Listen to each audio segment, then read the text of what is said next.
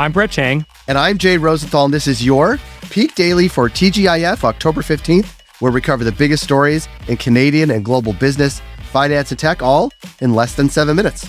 Jay, did you catch the Canada versus Panama World Cup qualifying game last night? I didn't catch the full 90 minutes, but I did catch a really amazing, like 15 or 20 seconds of one of the best goals I've ever seen.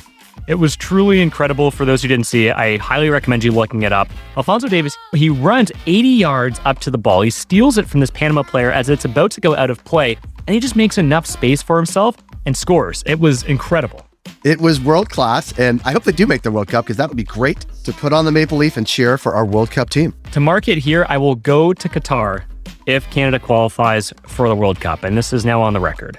so live from Qatar, it's the Peak Daily. Yeah. Brett, what do we have for Peak Pals today? For our first story, Inovia is getting even bigger. For our second story, Canopy growth is growing in the US. And for our last story, goodbye China, says LinkedIn. For our first story, Montreal based Inovia Capital raised a new $334 million fund. Brett, what do the Peak Pals need to know about Inovia?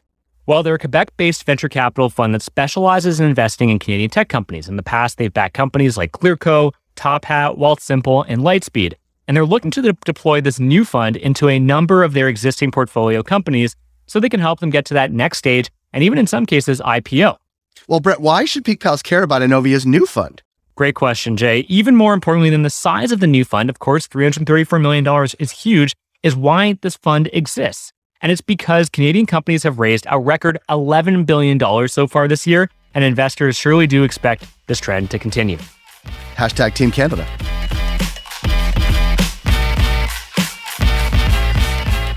For our second story, Ontario based Canopy Growth have the option to buy an American edibles brand. Jay, congratulations. You've become our resident cannabis expert on the Peak Daily. Can you tell us about Canopy and Wana? Sure. So Canopy Growth is based in Smith Falls, Ontario, and they're best known as one of North America's first licensed and first publicly traded cannabis producers. As you probably also know, recreational weed's been legal in Canada since 2018. It's also legal in some form or another in 36 US states and the District of Columbia, but still needs federal approval for sales before it can really go mainstream. It's more state by state right now. So, to get in on the US action, Canopy Growth agreed to buy the rights to buy Wana Gummies. It's a complicated story, but the edibles producer was bought for almost $300 million US, and Wana is the top edibles brand in the US and the top edibles brand in Canada. But there's a catch, Brett. Canopy can't actually buy Wana until weed is federally legal in the US. And so your guess is as good as mine, is as good as the US Senate's about when that might be. But Brett, why should Peak Pals care about Canopy buying Wana aside from their delicious, delicious flavors? Well, when Canada was leading the charge on legalizing recreational cannabis, there was this big idea that our biggest weed companies would have an advantage over US players in dominating the space. For the most part, this hasn't been true, but Canopy's moves in the US might at least help them be more competitive.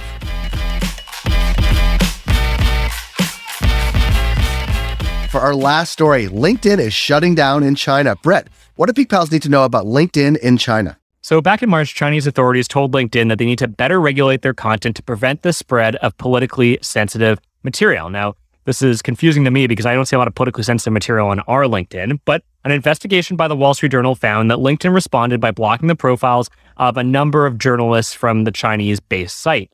In response to all of this, Microsoft has just decided to pull the plug. Instead of the LinkedIn we know and kind of love, LinkedIn will instead launch a different app in China called InJobs that better complies with China's rules. The main difference being InJobs won't have a social or news feed and will only be used to help people find jobs. So you know what that means, Jay? No more Gary V content coming up on your feed in Beijing. So Jay, why should Peak Pals care about LinkedIn in China?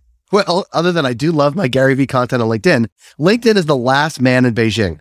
With the company effectively abandoning the Chinese market, there'll be no US social media apps actively operating in the massive Chinese market, Brett. Peak thanks for making us the most listened to and only daily Canadian business news podcast in the country. If you've got a second, follow this podcast, your app of choice, share it with friends, review it on Apple Podcasts and Spotify.